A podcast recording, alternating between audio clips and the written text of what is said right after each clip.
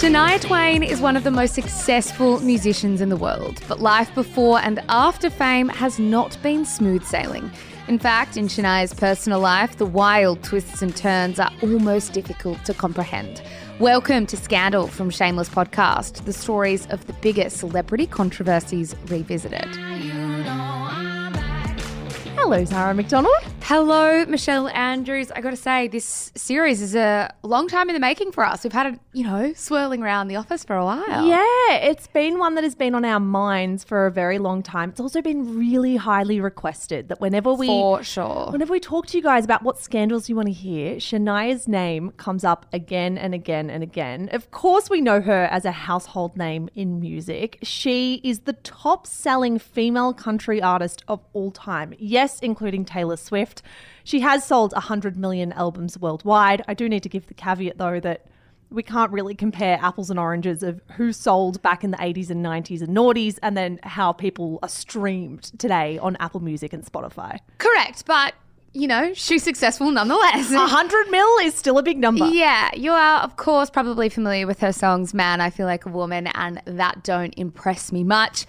But have you heard about the details of Shania's life away from music? Because to be honest, guys, it is one of the more interesting stories we've encountered while doing Scandal. It is something I knew very, very little about. We're going to be talking about her tricky childhood, her meteoric rise to stardom, and all the drama that went down between her and her rock producer husband, Mutt Lang. Yeah, guys, we do need to give you a heads up, a content warning. This series will discuss domestic violence and sexual assault, so keep that in mind while you are listening.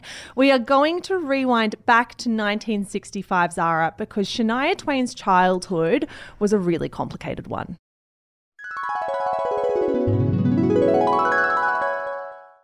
Alrighty, Mish. So Shania Twain was actually born with the name Eileen Regina Edwards on the 28th of August 1965. She actually grew up in a mining town in Ontario, Canada, with her mother Sharon and her stepfather Jerry, as well as her grandmother Eileen and her 5 siblings. Yeah, Shania's mother Sharon had a difficult start to adult life too. She was only 18 when she fell pregnant with her first child, that's Shania's older half-sister Jill. And that was actually when her fiancé Gilbert was killed in a car accident. The following year, Sharon met and married a man named Clarence Edwards, who is Shania's biological father.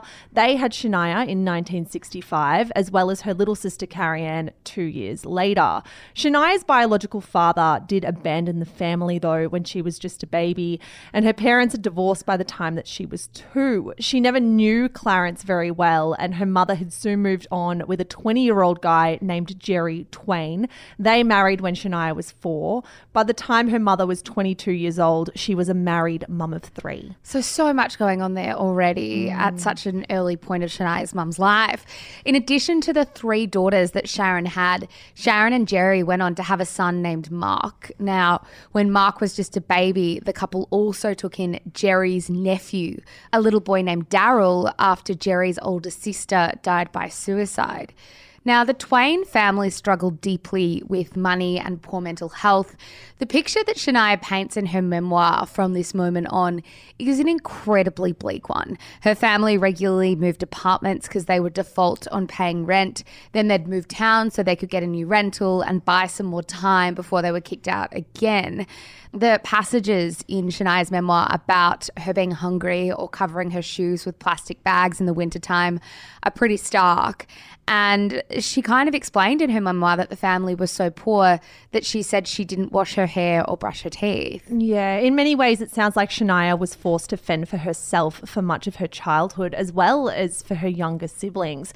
Here's a passage she wrote in her memoir. Because of the unpredictable periods of instability in my childhood home, I didn't feel that I could really rely on my parents to be consistent caregivers or protectors of me.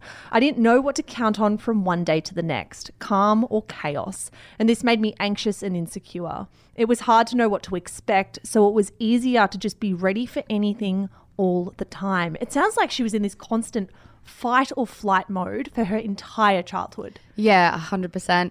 Now, Shania's also been extremely open about how she was surrounded by violence for a lot of her childhood, and she said that her mother was the victim of Jerry's violence. For example, at age 4, Shania said she witnessed her stepfather Jerry knock her mum unconscious against a toilet seat and attempt to drown her. In her memoir, Shania wrote, "I can clearly remember screeching at the top of my lungs as if someone were killing me personally. Absolute bloody murder was ripping out of my throat. The life was gone out of my mother, and I felt as if my brain were about to burst from screeching so hard and so loud." Shania later told the Sunday Times that she suffered sexual violence at the hands of her stepfather as well. She said, "I hid myself and I would flatten my boobs. I would wear bras that were too small for me, and I'd wear two, play it down until there was nothing girl about me. Make it easier to go unnoticed because, oh my gosh, it was terrible. You didn't want to be a girl in my house." She then added, "Then you go into society and you're a girl and you're getting the normal other unpleasant stuff too, and that reinforces it." Despite all of the horrible things that Shania encountered as a childhood, she has a really interesting perspective on her upbringing. She does describe her parents as being, and I quote, "aloof and even negligent," but also qualified in her memoir, "I just accepted the fact that they weren't always capable of being there for me to the extent that I wished they would be. They didn't choose to be that way. Circumstances, mainly poverty, prevented them from being the ideal parents that, in their hearts, they probably had hoped to be." I read Shania's memoir, and I've got to say it's such a fascinating read because she has so much compassion even for the stepfather who abused her. She has such a big heart, even for the people who have treated her terribly. It's pretty remarkable, isn't it? Now, Shania also wrote that her mum Sharon repeatedly tried to leave her abusive marriage over the years. The most potent memory that Shania revisited was in 1979 when she was 15 years old and hell-bent on getting her mum out of the house and into safety. Shania said she took matters into her own hands and was determined to get her mother out of the situation. Of this, she wrote in her memoir, "I couldn't count on my mother to make definitive decisions for our family or herself for that matter. By this time, I couldn't even coax her out of bed at the end of my school day. So I made my own plan to break free of this cursed cycle we were all in. The minute my dad was out the door for work, I zipped around the house, packing a few clothes for us kids. Meanwhile, I tended to my mother as if it was just another day, coffee and a cigarette in bed. Next, I herded Carrie, Mark and Daryl into the car and told them to wait. There was a time when my dad took turns driving to and from work with a co-worker to save on gas, which explains why the car was at home. In any case, we had the car that day and I took advantage of the opportunity. I crammed it with as much of our belongings as I could. Whatever we didn't fit, we left behind." 10 hours later, they reached Toronto and took refuge in a homeless shelter. They slept in a crowded, really hot room on cot-like beds. There was no privacy. Everyone shared the bathrooms. And in the morning, they all ate at these long cafeteria-like tables. At first, Shania wondered if she had made a mistake bringing her mum and siblings there. But at the same time, she was grateful that they actually had breakfast at the shelter, something that they often went without. Soon after, Shania's family was transferred to a women's shelter for their safety. They spent quite a bit of time there. However, when Shania was about 16 in the summer of 1981, her mum did return to Jerry. Sharon reasoned that the boys needed their dad, and Shania could sense that her mother had sort of grown tired of supporting the family on her own through work and welfare. Shania told Ellen DeGeneres years later that her relationship with her stepfather is complicated because amongst the violence, there were also joyful memories. She said, "In between the violence, everything just went back to normal right the next day. Everyone would just carry on like nothing ever happened, and that is how I certainly suffered in silence." Now, despite her turbulent upbringing, Shania's parents did encourage her to pursue singing and actually loved country music themselves. In the documentary, Not a Girl, Shania said that even as a small child, my mum, and I quote, "would put me up on the countertops and I would sing for the people at the restaurant." She went on, "Pretty much anywhere that my mother could find an audience, that's where she brought me to sing. I remember clearly. It was my mother's dream for me to become a professional singer." Shania felt it was her responsibility to save herself and her mother and her siblings by making it as a performer. She explained in the documentary, "Hearing my mother saying, 'You can make it, you're going to make it,' I felt like that was going to save us somehow if I made it. And it was more of a responsibility to be a performer, to do it as a career." Kind of a lot of pressure to feel as a young kid, hey? Oh, my God. Well, not just that. Like, the imagery of Shania being the one who has to bundle her siblings and her mother into the car, the one who has to get them to this shelter, the one who has to have this burden of how am I going to make money? How am I going to get my family out of this situation? It's huge. Like, I cannot comprehend having that amount of weight on my shoulders so very young. Completely. Now, like many, she grew up listening to a lot of Dolly Parton and hoped that Dolly's success story meant that it was possible for her to succeed too. Now, perhaps the greatest challenge of Shania's life, and I think our listeners will be saying, What can get worse? Yeah, what's a greater challenge than this? Came when she was 22 years old. On November 1, 1987, she was at home with her boyfriend Jim when the phone started to ring, Mish. Yeah, here's how Shania described that moment in her memoir. I can tell by Jim's tone that the call is for me. So I step up to take the receiver from him, only he doesn't hand it to me. He gets very serious and signals for me to sit down. I feel worry straight away as I sense it's someone I know and that the call is for me, and I don't understand why he isn't just passing the phone. I try to interrupt him a couple of times asking, who is it? What's going on? But he's concentrating hard on what's being said, as if straining to comprehend what the person is saying. Yeah, she continued, I am restless and beginning to pace as I wait for him to respond to my anxious string of questions. At last, Jim hangs up the phone and reaches for my hands, and we sit down on the sofa facing each other. Jim began to tell me very quietly but clearly that my parents had been in a terrible car accident. I jumped in with total panic. Are they okay? What's happening? Tell me. He began to explain, but with several interruptions from me, Jim couldn't get it out fast enough for my racing thoughts. My mind was spinning and I needed him to hurry up and tell me what I didn't want to hear but had to know. When he finally said they were killed, it was if something burst inside of me like an emotional explosion. I was faintly aware of pounding Jim's chest with my hands, shrieking that this could not be true. My mind was going to resist reality for as long as it could. Yeah, both of Shania's parents had been killed in that car accident. As we said, she was 22 years old. We don't know everything about what happened. We do have some detail. It turns out that Jerry and Sharon had been driving on a remote logging road on their way to a job site when they were involved in a head-on collision with a truck loaded with timber. Her mother died instantly while her stepfather died later from internal injuries. Shania's brother Mark was also in the car at the time of the accident but did survive the crash. Shania opened up about this fatal car crash years later to 60 Minutes when she said, at that point in my life, I would have rather gone with them. It was like, this is way too much to handle. Yeah, and yet despite all these hurdles placed in her way, Shania kept chasing her dream of becoming a country music star. She took a singing job at Deerhurst Resort in order to pay the bills and help support her family. The new job required her to pick up her family and move to Huntsville. And the home she found, she said, was far from ideal, but it was the best she could find with the little money she had and on such short notice.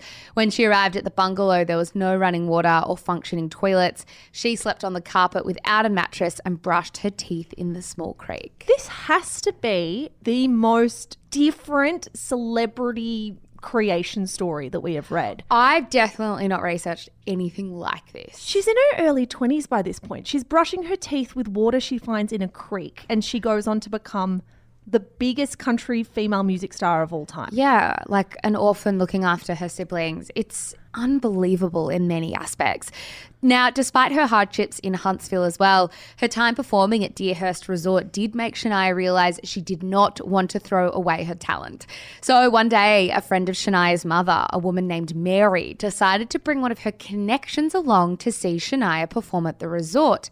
Now, he was a prominent music business attorney named Richard Frank, and he was about to change Shania's life. Yeah, after seeing Shania sing Wind Beneath My Wings, Richard Frank took one of her demo tapes to a well-known record producer named Norro Wilson. Now, when Norro Wilson heard Shania sing, he agreed that Shania was seriously talented. And within a matter of months, she was sent to Nashville and got set up with a record contract in 1992. That was when her name, Eileen, officially became her stage name, Shania. Yes, forgive us for calling her Shania this entire time, but we felt for ease sake. Yeah.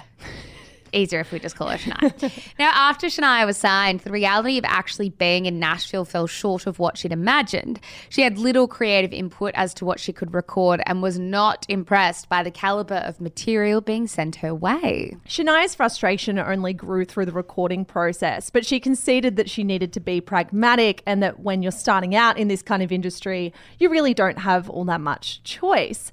The early days of her time at this record label weren't just difficult because of the stifled creativity either. Shania has written about some pretty horrible experiences, particularly one with a male songwriter that again damaged her ability to trust men. By this point in the timeline, Shania was entering her late 20s, and according to her memoir, she'd met a male songwriter and the two of them decided to work on songs together at his home just outside of Nashville. Since it was a long drive, the songwriter and Shania agreed that she should stay the night in the spare room. But when the man's wife had gone to bed, she recalled him creeping into her bed and getting under the sheets. She wrote this of that time. I guess he thought he'd just hop right in and help himself. My reaction was sharp and abrupt. I reprimanded him as you would a pesky child, asking him what the hell he thought he was doing. I let him know that firstly, I was surprised by his indecent proposal, and secondly, I was so not interested. I wondered what in the world gave him the idea that I was attracted to him, but then I felt a dirty chill come over me when it dawned on me that that was just it. He didn't actually care if I was attracted to him or not. He saw me as a struggling singer-songwriter, far from home, new in town, vulnerable and therefore available. So she's really struggling with this industry in multiple ways. One area of her career where Shania found that she could wrestle back control was actually her music videos. Now, executives might not have trusted her sense of songwriting and artistic direction, but they did trust her sense of style and her vision for her music videos. It's so interesting, and now with hindsight seems totally absurd, but Shania made waves and massive amounts of controversy in the country music industry when she released the music video for her 1993 single, What Made You Say That? Now, this video was considered so scandalous that country music television went so far as to ban the music video from their channel. You might be asking why then? What could she possibly do in this video that is so scandalous? Well, she bared her midriff. Now, we watched this video, obviously, all these decades later in 2023. And I got to tell you guys, if this was scandalous, I would love to know what those country music executives would think of half of the music videos we see today. I was blown away. I thought I found the wrong video initially when we were researching this. The criticism didn't stop there either. According to Stephen Irwin's Shania Twain biography, most critics accused her of diluting country with bland, apathetic hard rock techniques and shamelessly selling her records with sexy videos.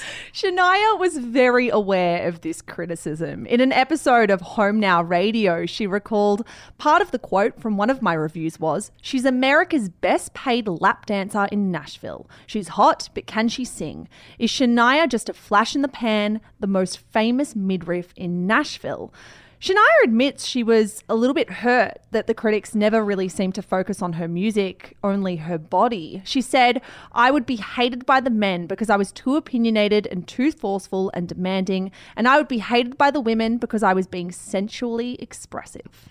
Even Canadian critics were unmoved by the homegrown star. When her self-titled debut album was released in 93, the Montreal Gazette commented that it felt manufactured, and the Toronto Star weighed in with, and I quote, "not much of a voice, but oh, those videos." An article looking back on the sexism published in Canadian magazine Maclean's read, "It was accepted wisdom that those videos," in inverted commas, "code for sex appeal were all Twain had to offer." It went on, Twain's belly button was a lightning rod and the blowback could have derailed her career if listeners hadn't found the songs so catchy. We are going to talk more about her career and the very important people she met along the way right after the break.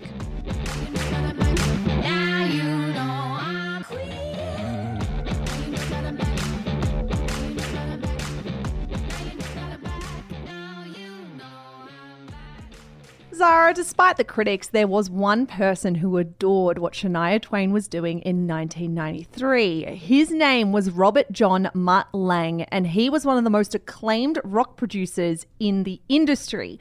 To get an idea of how noteworthy and powerful Mutt, and yes, Mutt. Not Matt Mutt, was, we're going to give a little synopsis of his CV, because he produced hit records for AC/DC, Def Leppard and Bryan Adams. He's also gone on to work with pop icons Celine Dion, Britney Spears and Lady Gaga. Despite his success, when Mutt reached out to Shania's team, Shania had no idea who he was. Now, their professional relationship informally kickstarted shortly after when Mutt initiated a phone call with Shania.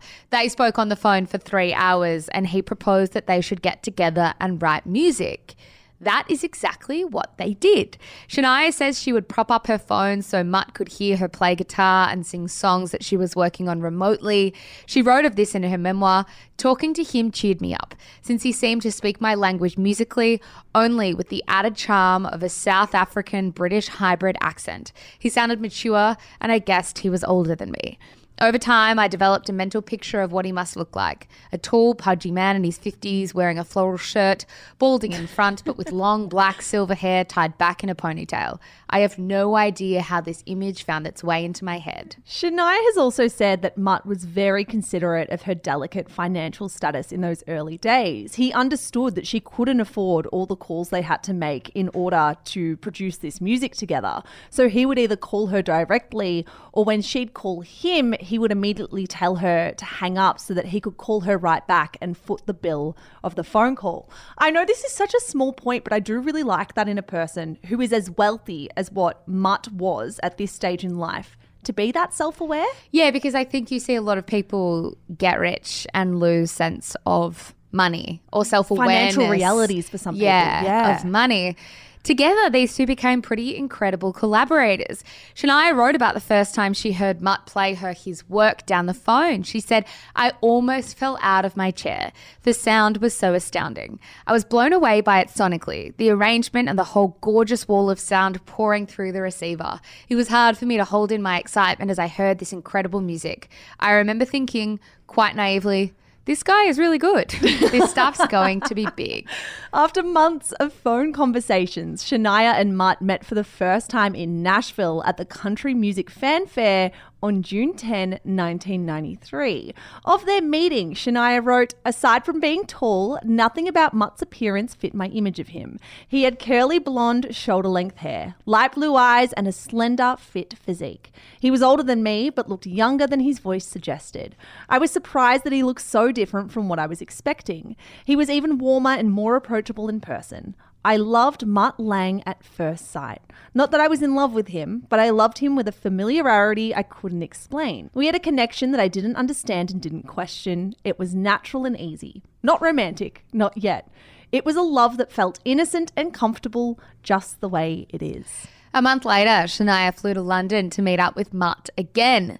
This time, she was prepared with a long list of melodies and ideas she'd banked up and felt creatively charged to work with him. The next day, Mutt flew himself and Shania to his second house in Spain, where he felt the scenery would be more creatively inspiring. So just checking in, she's told us that it's love, but platonic love, but they are going on like working holidays together. Creative sort of things. Vacations. Yeah. Now, Shania got the dream songwriting sessions she was craving for so long. What she lacked in creative inspiration with her debut album was very much present when she and Mutt were in a room together. She wrote, "I had a partner, someone who was doing the same thing I was, living and breathing music intensely for an extended period of time until he came up with something satisfying. There was never anyone around except the two of us and the cleaning lady." Despite the luxurious trip in a foreign country and their very obvious connection, Shania insists there wasn't any inkling of romance in 93. For one, she had a boyfriend named Paul waiting for her back home.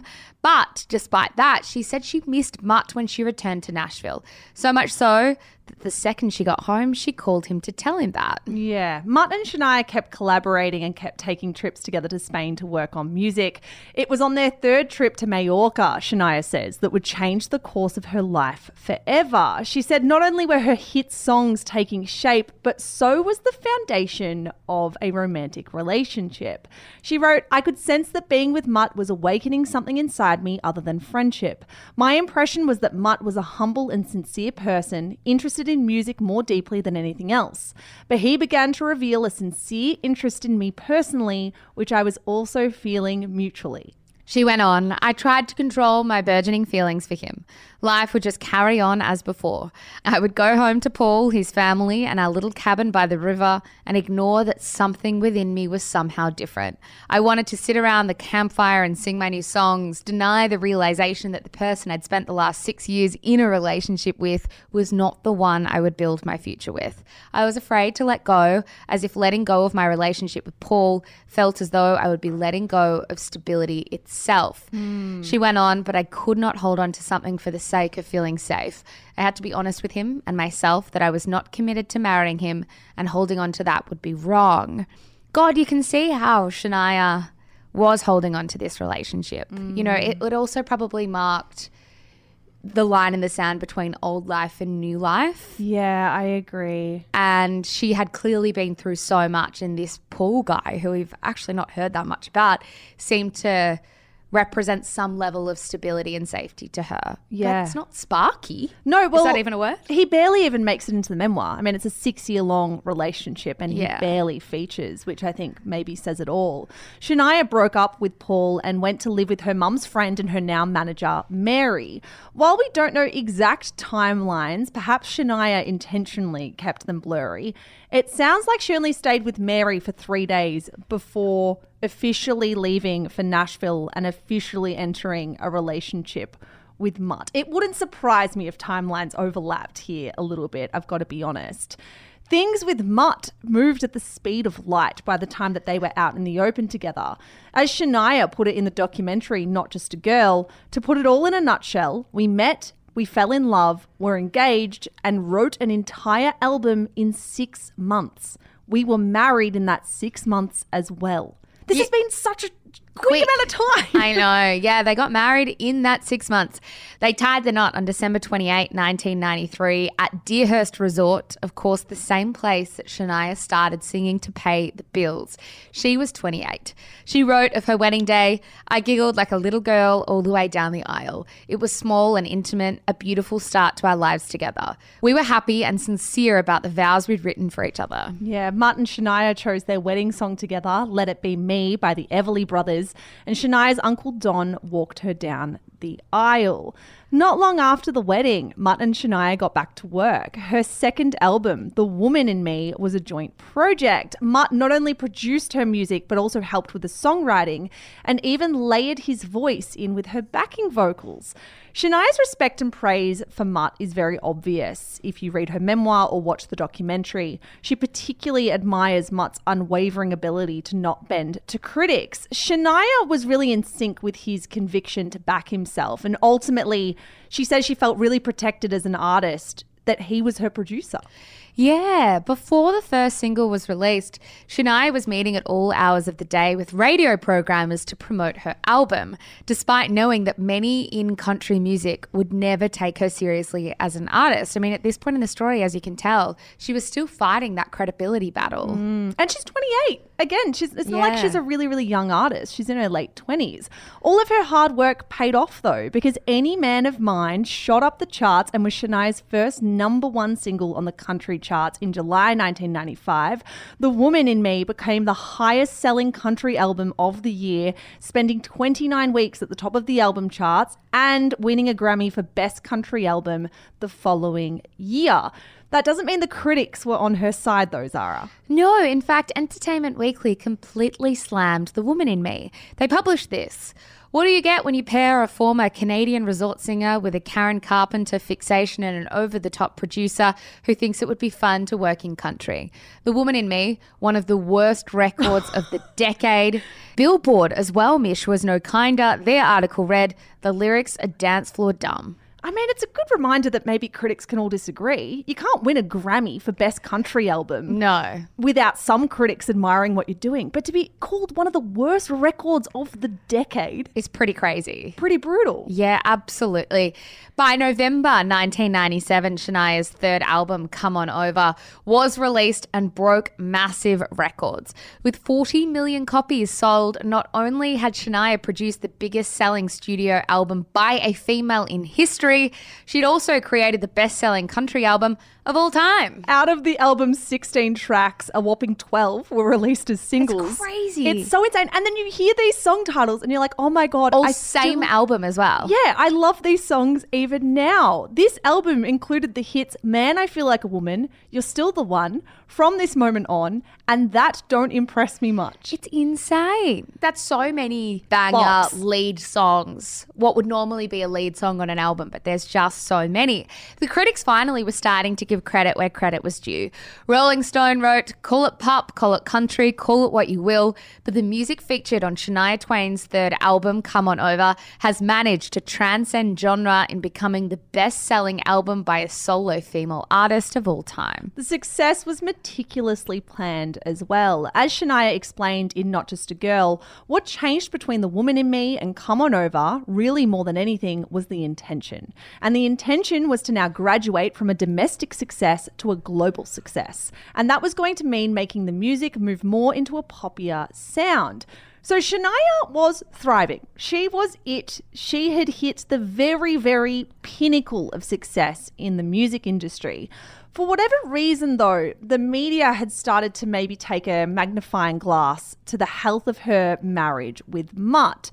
So much so that Shania's single, You're Still the One, was actually written as a response to the doubters of the strength of her relationship. Some of the lyrics in this song include, "They said, I bet they'll never make it, but just look at us holding on. We're still together, still going strong. You're still the one I run to, the one that I belong to. You're still the one I want for life." Other lyrics were, "Ain't nothing better, we beat the odds together. I'm glad we didn't listen. Look at what we would be missing." It's so funny when you read that out. It's also missing, yeah, not missing. In her Netflix documentary, Shania said, "You're Still the One applies very much to my life, in the sense that I think my marriage, my relationship with my husband, was something that I think most people thought was unlikely or unlikely to succeed." Speaking to Maclean's magazine in 1998, she said, "My husband is the only one who really knows me. To get through the kind of life I've been through, you have to be strong, and it is wonderful when you find the right person who can share everything about you." One thing you guys need to know about Mutt Lang is that he was very reclusive, and despite his wife being one of the most famous people in the world, actually very anti-fame. He lived an incredibly private life despite being behind so many huge records and artists. In fact, it only intensified as time went on. In the year 2000, he and Shania moved from Canada to Switzerland at his insistence. When they landed in Switzerland, they moved into a massive 46-room chateau. Mutt was the one to make the move first, while Shania finished touring for her album. Months later, once her tour had wrapped, she also moved to Switzerland and into this chateau. They very quickly fell pregnant with a baby boy. Yeah, one source spoke to People magazine about this and explained it was important for Mutt to have privacy, to be out of the limelight. It was important for him, so it was important for her. Only in their 46-room chateau in Switzerland, Shania often found herself alone and lonely. To contextualise, of course, she's gone from being one of the biggest pop stars in the world, constantly working, constantly on tour, to living in a foreign country with no friends and no family around, and 44 more bedrooms than you probably need. Now, the only companion she had at this time was a woman named Marianne Tibor, who was hired to be Mutt's personal assistant and interpreter. Marianne was married to a man named Frederick, a Swiss executive for Nestle, and these two families became incredibly close. Yeah. While they didn't have much in common initially, Marianne and Shania were both pregnant at the same time, so grew a lot closer through that shared experience. They went to pregnancy and birth classes together, shared the same obstetrician, had the same delivery room, and essentially experienced new motherhood together, which I guess is as bond building as you can get with two women. I think it'd be pretty intimate, hey? Not that I've done it, but I can imagine it being very intimate. Yeah. Shania's world was becoming smaller and smaller to the point where the only real friend or social contact she said she had was Marianne. As Shania wrote in her memoir, I respected Mutt's wishes to keep our lives very private even during my pregnancy. So I saw my family very rarely during that time and into the first weeks after my delivery. I regret that neither of my sisters was there for Asia's birth. Marianne was my only companion through this very special period of my life. I think we need to say as well, I mean, Switzerland is a country where their prominent language is Swiss German. I can imagine it would be very isolating to not speak that language fluently when you move over. Yeah, as Shania later told Oprah, Fred and Mutt were good friends and Marianne and I were good friends. She was my confidant, somebody who understood what my concerns were in my marriage. I mean, they found these friends, right? These really tight friends in this scenario. And as Shania hinted in that quote, Mish, she did start to have concerns about her marriage. She was starting to worry about it. Mutt was pulling away and she couldn't work out why. And so she spent a great deal of time confiding in Marianne, not knowing that the whole time Marianne knew exactly what was going on behind the scenes. Yeah, guys, all of that is coming up in episode 2. We have a few people to thank for the research in this episode. Thank you to Sahani Gunatilaka and Eilish Gilligan, two of our great team members who helped us work on this one, Zara. There was so much here and God, was it interesting to recap it all. Yeah, if you are desperate to hear the second part of this, because we know we left you on a bit of a cliffhanger, you know that you can if you subscribe to Shame More on Apple Podcasts, which is the subscription arm of Shameless Podcast. Part 2 will be waiting for you. Yeah. However, if you're in a more patient mood, see you next Monday. We'll see you next Monday. In the meantime, of course, we'll have our pop culture wrap on Thursday, and you know where to find us on social media. We're everywhere. Search Shameless. You'll find us. You'll find us. Bye, guys. Bye.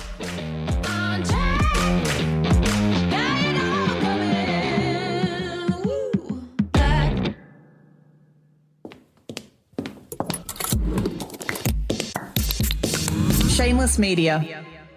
This podcast was recorded on Wurundjeri land. Always was, always will be Aboriginal land.